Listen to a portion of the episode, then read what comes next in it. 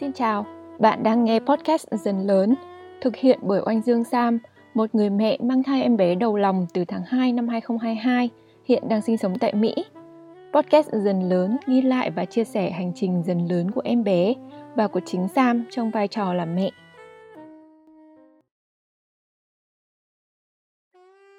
Tuần 30 của thai kỳ đã đến cùng với cơn mưa bão to nhất mà mình từng gặp ở chỗ mình sống – phải đưa vào podcast bởi vì sống ở đất Dallas thuộc bang Texas ở nước Mỹ này gần một năm rồi mà giờ mình mới lần đầu thấy một cơn mưa rào liền hai ngày. Nghe bảo là năm ngoái mùa hè cũng mưa bão dữ lắm, giống như kiểu Hà Nội mình ấy. Thế mà năm nay mình đợi mãi từ đầu năm đến giờ mới được 3 trận mưa mưa mát mẻ mấy ngày liền thì lại đúng như là ý nguyện vào một tuần trước của mình là trời mưa mát để mình được ngồi uống một cốc trà nóng ăn với bánh trung thu. Tuần vừa rồi thì là lần đầu tiên em bé của mình được ăn bánh trung thu. Để xem là ăn bánh trung thu vào thì con sẽ dần lớn như thế nào nhá. Cùng cập nhật ở trong phần con dần lớn với mình. Trong phần mẹ dần lớn, tiếp tục series chuyển dạ và sinh nở. Tuần này chúng ta sẽ cùng học về các hình thức sinh khác mà chúng ta có thể gặp để sinh em bé ra đời bên cạnh chủ đề sinh thường qua đường âm đạo mà tuần trước chúng ta đã chia sẻ rồi. Còn trong phần mẹ làm gì khi con dần lớn, mình sẽ chia sẻ nhanh về việc mình đang lập kế hoạch sinh và kế hoạch cho con bú để chuẩn bị trao đổi với các bác sĩ và các y tá sẽ hỗ trợ cho ca sinh của mình như thế nào. Ôi đấy, nghe đã rất sát nút với cả cái chuyện đi sinh rồi Chúng ta cùng bắt đầu số podcast ngày hôm nay thôi.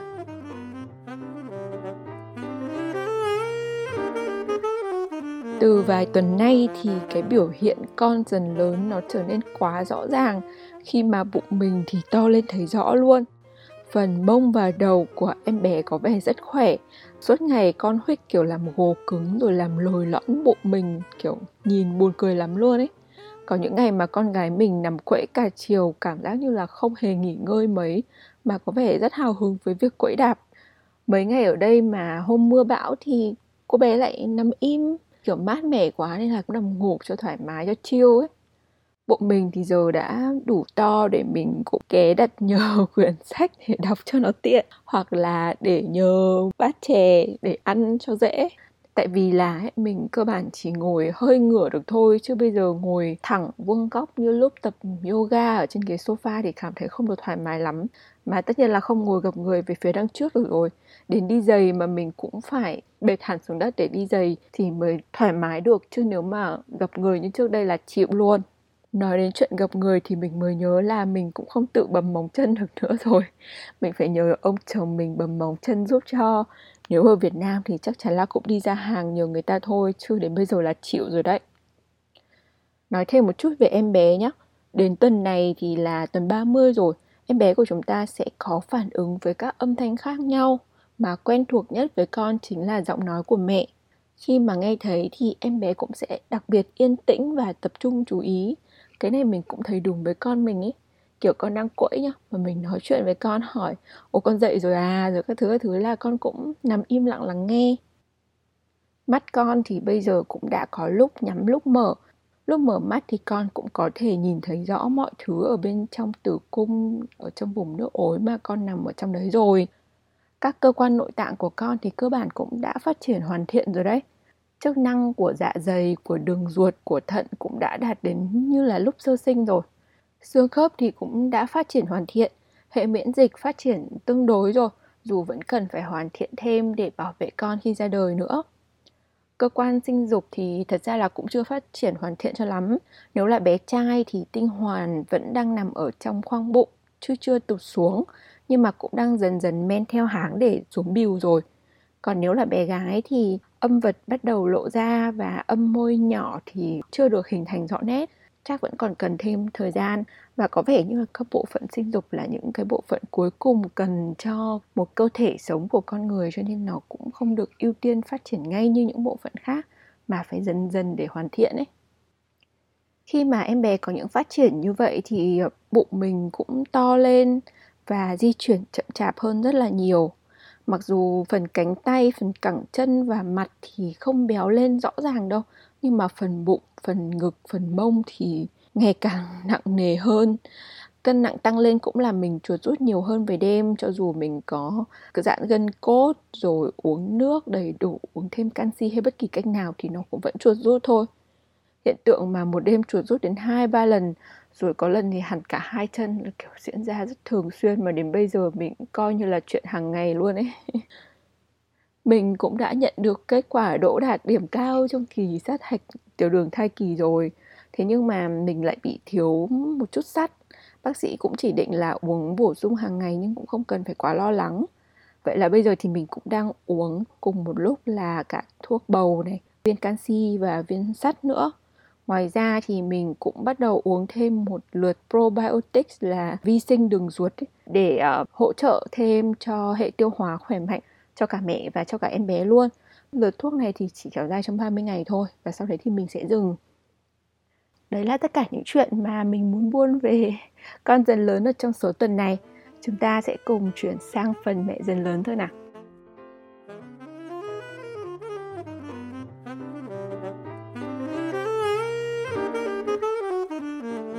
Phần mẹ dần lớn hôm nay tiếp tục series về chuyển dạ và sinh nở với chủ đề là các hình thức sinh nở khác ngoài hình thức sinh nở tự nhiên. Tuần trước thì chúng ta đã đến với à, những kiến thức liên quan đến việc sinh nở tự nhiên có thể hoàn toàn hoặc không hoàn toàn vì sử dụng thuốc giảm đau. Sinh nở tự nhiên trong chuyên môn thì người ta gọi là sinh qua đường âm đạo ấy. Việc sử dụng thuốc giảm đau hay không trong quá trình sinh thường là quyết định của bạn. Rồi tư thế sinh thế nào, đến nay ở Việt Nam cũng đã có nhiều bệnh viện để sản phụ được lựa chọn rồi. Nói chung với sinh thường hay còn gọi là sinh nở tự nhiên thì bạn sẽ có nhiều quyền lựa chọn hơn dựa trên các vấn đề về sức khỏe cũng như là việc chăm sóc em bé ngay sau khi sinh. Tuần này thì chúng ta sẽ đến với những hình thức sinh mà người mẹ có ít sự lựa chọn hơn và bất kỳ quyết định nào cũng cần phải có sự trao đổi, thực sự kỹ lưỡng với bác sĩ trước khi tiến hành, bao gồm sinh qua đường âm đạo có hỗ trợ sinh mổ và sinh qua đường âm đạo sau khi sinh mổ Đầu tiên chúng ta sẽ đến với sinh qua đường âm đạo có hỗ trợ. Đây sẽ là hình thức mà bác sĩ cần dùng dụng cụ để hỗ trợ thêm cho việc sinh nếu như quá trình sinh thường của bạn không thuận lợi. Những biểu hiện mà không thuận lợi thì có thể bao gồm như là thời gian chuyển dạ và sinh con đã kéo quá dài, đầu em bé đã ngừng di chuyển và mắc kẹt ở trong đường sinh rồi, hoặc là mẹ bầu có dấu hiệu kiệt sức trong quá trình đẩy em bé ra ngoài, hoặc là có một bệnh lý nào đó đã làm hạn chế khả năng đẩy của mẹ ví dụ như là bệnh tim hoặc vấn đề về phổi chẳng hạn. Có hai loại thủ thuật hỗ trợ có thể sử dụng trong trường hợp như vậy. Thứ nhất là dùng kẹp sản khoa và thứ hai là dùng rác hút sản khoa. Dùng kẹp sản khoa thì đây là một dụng cụ trông như là hai cái thìa lớn có cán dài được đưa vào âm đạo và kẹp hai bên đầu của em bé rồi dùng một động tác kéo nhẹ nhằm giúp định hướng cho phần đầu và hỗ trợ em bé chui ra khỏi đường sinh. Trong lúc đó thì thai phụ sẽ vẫn tiếp tục dùng sức để đẩy em bé ra ngoài.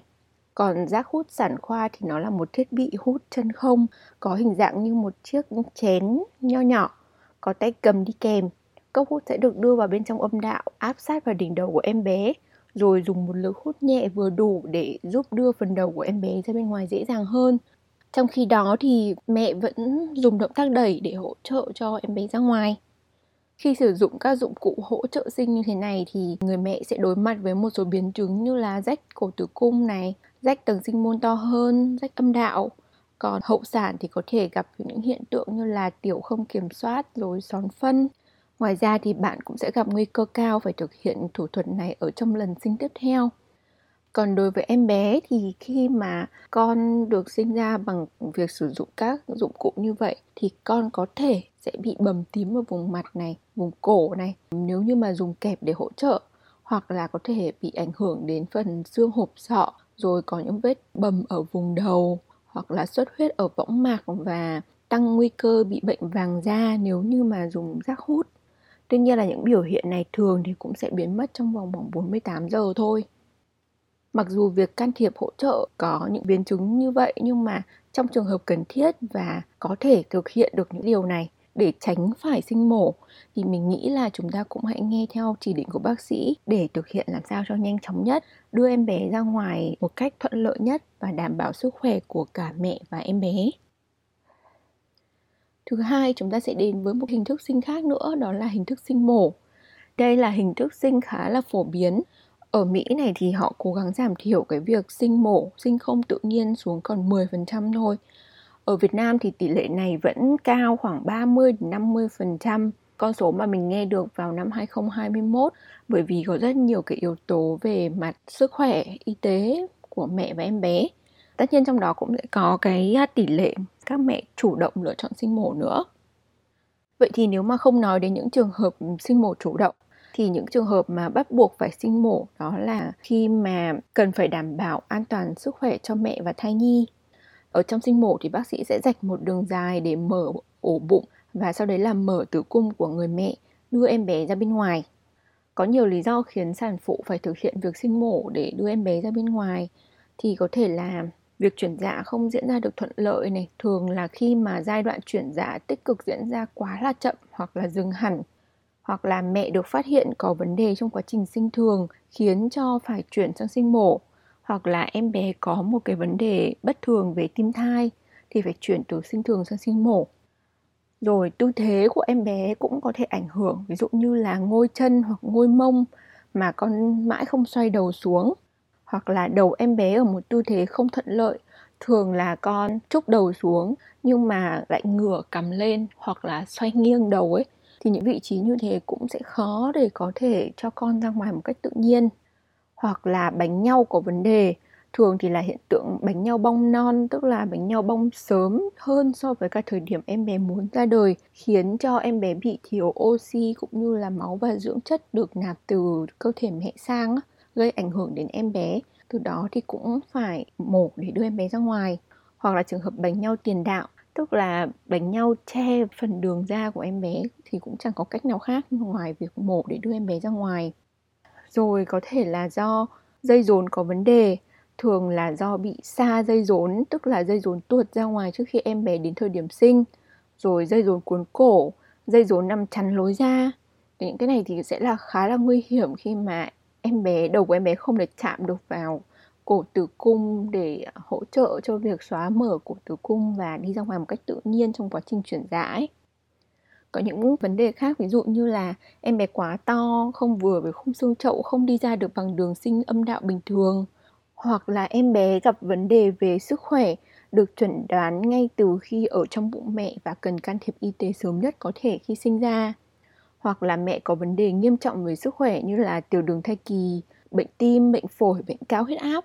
Mẹ nếu đang mang song thai thì thường thì cũng sẽ được chỉ định sinh mổ. Hoặc là những mẹ nào đã từng sinh mổ rồi và bây giờ thì không thể thực hiện việc sinh thường sau khi sinh mổ thì cũng bắt buộc phải sinh mổ. Việc sinh mổ thì tất nhiên nó cũng là một cuộc phẫu thuật cho dù được thực hiện rất nhiều đi chăng nữa thì cũng sẽ có những rủi ro cho cả mẹ và em bé về mẹ thì mẹ có thể gặp hiện tượng mất máu nhiều hơn này. Thường là gấp đôi lượng máu bị mất do quá trình sinh thường. Thứ hai là có thể bị xuất hiện các cục máu đông ở phần chân, ở phổi hoặc là ở các cơ quan sinh dục. Thứ ba là làm tăng nguy cơ nhiễm trùng do phẫu thuật. Cơ động dao động kéo vào là sẽ có những nguy cơ mà. Thứ tư là có thể bị dị ứng thuốc mê nếu như trong trường hợp mẹ phải gây mê hoàn toàn. Thứ năm là mẹ có thể gặp nguy cơ bị tổn thương các cơ quan khác như là bằng quang và ruột. Thứ sáu đó là hiện tượng nhau cái răng lược, tức là nếu mà có hiện tượng bám bất thường hoặc xâm lấn một phần hay toàn bộ bánh nhau vào lớp cơ tử cung ấy. Vì khi mình không sinh tự nhiên thì bánh nhau cũng sẽ không bong một cách tự nhiên và dẫn đến việc có thể bánh nhau sẽ bị bám quá sâu vào phần cơ tử cung và dẫn đến việc phải cắt tử cung hiện tượng này thì cũng khá hiếm khi xảy ra thôi. Rồi tiếp theo nữa có thể là việc mẹ bầu sẽ phải ở lại bệnh viện lâu hơn sau khi sinh để hồi phục. Bởi vì các vết thương rồi những cái vấn đề liên quan đến nhiễm trùng rồi các thứ cũng có thể sẽ xảy ra. Và cái sự đau không diễn ra khi đẻ, nhưng mà lại diễn ra sau khi đẻ. Bởi vì bạn có cả vết mổ ở ổ bụng và vết mổ ở trong tử cung cần phải đợi liền mà và việc để mổ thì cũng có một cái yếu tố nữa, đó là các cơ quan nội tạng sẽ phải mất nhiều thời gian hơn để có thể hoạt động trở lại bình thường đối với em bé thì việc sinh mổ có thể làm tăng nguy cơ sinh non, khiến cho em bé chưa trưởng thành phổi và các cơ quan chức năng khác cũng bị buộc phải hoạt động sớm hơn Thứ hai đó là con có thể gặp nguy cơ cao, các bệnh về hô hấp chính là do phổi của con chưa được đủ trưởng thành. Và thứ ba là con cũng có thể gặp phải tổn thương nội tạng trong quá trình sinh mổ. Tuy nhiên việc này cũng hiếm gặp thôi. Vậy để tiến hành sinh mổ thì bạn sẽ được gây tê tủy sống hoặc là gây mê. Nếu mà gây tê tủy sống, bạn sẽ được làm giảm đau và mất cảm giác từ vùng ngực trở xuống nhưng mà vẫn sẽ tỉnh táo để tham gia toàn bộ cuộc sinh mà không cảm thấy đau gì cả. Tùy vào mức độ cấp thiết của cuộc sinh mà bác sĩ sẽ sử dụng loại gây mê hay là gây tê. Thường là với trường hợp sinh mổ chỉ định thì bác sĩ sẽ dùng gây tê tủy sống để giảm đau từ ngực xuống. Nhưng nếu trường hợp cấp cứu cần đưa em bé ra ngoài nhanh nhất thì bác sĩ sẽ thực hiện gây mê toàn bộ. Các bạn cũng phân biệt giữa gây tê tủy sống với gây mê và gây tê ngoài màng cứng nhé. Bởi vì thường thì gây tê ngoài màng cứng sẽ chỉ được sử dụng khi mà bạn sinh thường và muốn giảm đau trong quá trình sinh thường thôi. Bởi vì gây tê ngoài màng cứng thì mặc dù làm cho bạn giảm cảm giác đau nhưng bạn sẽ vẫn cảm nhận được cơn gò khó chịu ở phần dưới bụng để làm sao bạn biết được lúc nào bạn hỗ trợ để đẩy em bé ra ngoài. Sau khi đã được gây tê hoặc gây mê rồi thì bác sĩ sẽ tiến hành mổ với hai đường mổ. Một là đường mổ ở ổ bụng, hai là đường mổ ở tử cung. Hai đường mổ này thì có thể khớp nhau nhưng mà có thể cũng không cùng hướng với nhau đâu. Có hai loại vết mổ ở bụng là vết mổ nằm ngang một đường ở phía dưới của phần bụng ấy hoặc là một vết mổ dọc. Việc thực hiện vết mổ ngang hay dọc phụ thuộc vào nhiều yếu tố. Cơ bản là vào yêu cầu vì sao mà bạn phải để mổ, rồi về kích thước của em bé và vị trí của nhau thai nữa. Và cũng phụ thuộc cả vào việc trước đây bạn đã từng sinh mổ hay chưa khi mà đã rạch xong vết mổ ở ổ bụng rồi thì bác sĩ sẽ di chuyển vị trí của bàng quang và có thể cả ruột nữa để làm sao có thể thực hiện được vết mổ ở bên trong tử cung vết này thường sẽ ngắn hơn vết ở bụng, cũng có thể nằm ngang hoặc nằm dọc hoặc là có độ dài ngắn khác nhau ở mỗi mẹ, tùy thuộc vào mức độ cấp thiết và vị trí của em bé rồi của bánh nhau các thứ ấy. Sau khi đã mổ tử cung của bạn ra rồi thì bác sĩ sẽ mở bọc ối để đưa em bé ra ngoài.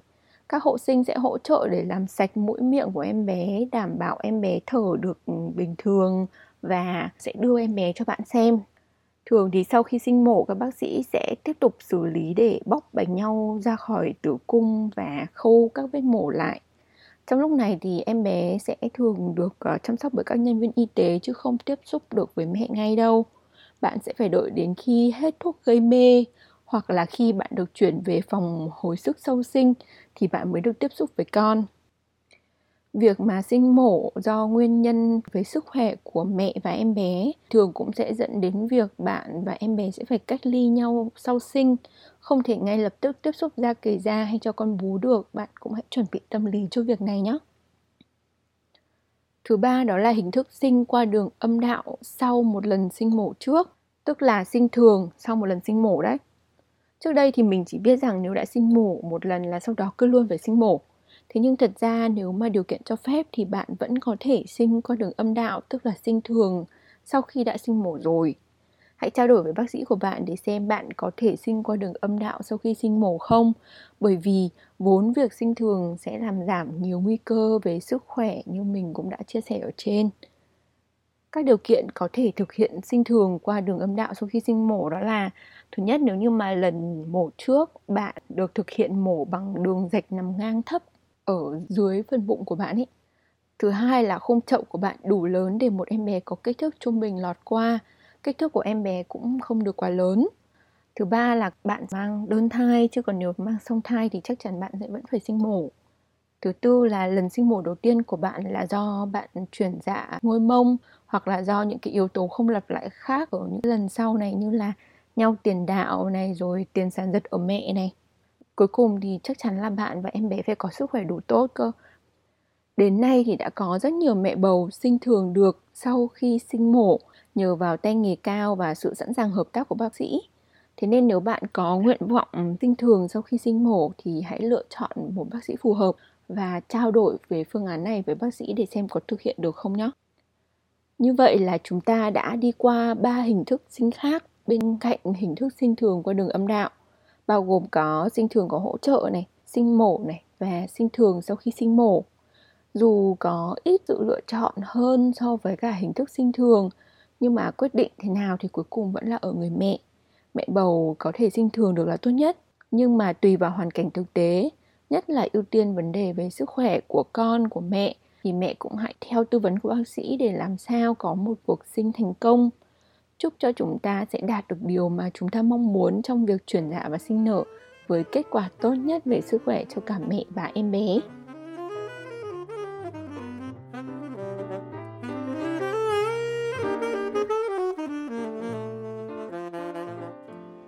Vì đã đi qua những hình thức sinh nở ở số tuần trước và số tuần này rồi, cho nên hôm nay trong phần mẹ làm gì khi con dần lớn mình cũng muốn chia sẻ với các bạn rất nhanh thôi về việc mình đang chuẩn bị kế hoạch sinh và kế hoạch cho con bú như thế nào để sẽ trao đổi với bác sĩ và y tá trước khi việc ờ, sinh con của mình diễn ra kế hoạch sinh thì là một khái niệm mình thấy cũng khá phổ biến ở Mỹ rồi, được các tổ chức y tế khuyến khích thực hiện để làm sao giúp cho mẹ bầu sẵn sàng và chủ động với cuộc sinh của mình. Ở Việt Nam thì nếu đủ tài chính để sinh ở các bệnh viện tư thì mình thấy các mẹ bầu cũng bắt đầu được tạo điều kiện để à, trao đổi về kế hoạch sinh với bác sĩ hoặc là với bệnh viện mà mình sẽ sinh. Cho dù mình thấy là các việc này thì đa phần cũng là do các bệnh viện gợi ý cho các mẹ nhiều hơn là các mẹ chủ động làm, nhưng đó cũng vẫn là một tín hiệu đáng mừng rồi.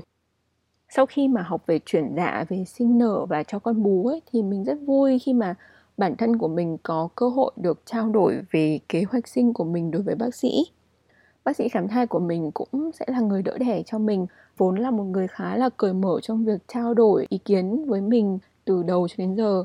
Do đó mình cũng đang chuẩn bị một kế hoạch sinh để có thể thảo luận với bác sĩ và lựa chọn những phương án phù hợp nhất, sát nhất với nguyện vọng của mình trong cuộc sinh nở của mình.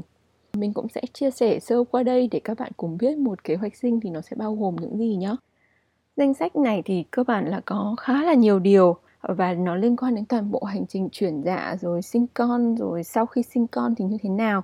Nhưng mà nó có thể chia vào thành bốn nhóm. Thứ nhất là trước khi sinh bạn có nguyện vọng gì? Ví dụ như là về phòng đẻ của bạn, việc có được đi lại khi chuyển dạ hay không? Có được dùng dụng cụ hỗ trợ giảm đau khi chuyển dạ không? Rồi ờ, có được cắm dây đo tín hiệu sống di chuyển theo người hay là như thế nào? Rồi thứ hai là nhóm về những nguyện vọng trong khi sinh của bạn. Ví dụ như là bạn muốn sinh thường hay sinh mổ, sinh tự nhiên hay là dùng thuốc giảm đau loại nào, tư thế nào khi sinh, rồi có muốn được hướng dẫn thở hay không hay là tự bạn sẽ thở. Có bóc ối, chọc ối phi tự nhiên hay không hay chờ đợi cho đến khi bạn vợ ối tự nhiên, rồi có rạch tầng sinh môn hay không, vân vân. Nhóm thứ ba đó là nhóm những nguyện vọng của bạn trong trường hợp bạn phải sinh mổ. Ví dụ như bạn sẽ dùng hình thức giảm đau nào bạn mong muốn được cho con tiếp xúc ừ, da cái da và mẹ và cho con bú sớm nhất có thể thì họ có thể hỗ trợ bạn như thế nào? Nhóm cuối cùng đó chính là những nguyện vọng của bạn sau khi sinh. Ví dụ như là bạn có trì hoãn cắt dây rốn cho con không? Có cho bố cắt dây rốn cho con không? Bạn có muốn tiếp xúc da kể da ngay lập tức với con rồi cho con bú không? Rồi vân vân, tức là những kiểu liên quan đến việc sau sinh thì một kế hoạch sinh như vậy cũng có thể bao gồm kế hoạch cho con bú luôn. Bởi vì kế hoạch cho con bú thì cũng sẽ liên quan đến những nguyện vọng của bạn. Khi mà bạn muốn trao đổi với y tá, hộ lý, hỗ trợ bạn chăm sóc em bé sau khi sinh ấy. Kế hoạch sinh thì cơ bản nó là một thứ để mẹ bầu, chuẩn bị tâm lý là chính thôi thế cho nên là thật ra kế hoạch sinh nó cũng không phải là một cái gì quá nghiêm trọng. Nó có thể chỉ là những trao đổi của bạn trực tiếp với bác sĩ để xem là việc đấy sẽ được thực hiện như thế nào, có cần thiết hay không, tùy thuộc vào sức khỏe của bạn và em bé. Mình nghĩ là một khi mà bạn đã lên được kế hoạch sinh cho mình, thì lúc đấy bạn cũng đã có đầy đủ kiến thức trong một cuộc sinh rồi. Và đó là điều quan trọng nhất. Như vậy thì mình nghĩ là ngay cả ở Việt Nam và không có điều kiện được sinh ở các bệnh viện tư đi chăng nữa thì các bạn cũng nên chuẩn bị cho mình một kế hoạch sinh với những nguyện vọng, dù là rất cơ bản thôi, để à, làm sao cho mẹ và em bé sẽ được đón nhận những cái điều tốt đẹp nhất. Mong rằng khi mà đã đồng hành cùng việc mang thai với mình cho đến tận số podcast tuần thứ 30 này, thì cả mình và các bạn đều sẽ sẵn sàng và tự tin với cuộc sinh sắp tới. Các bạn có hồi hộp không? Chứ mình bắt đầu thấy hồi hộp rồi đấy.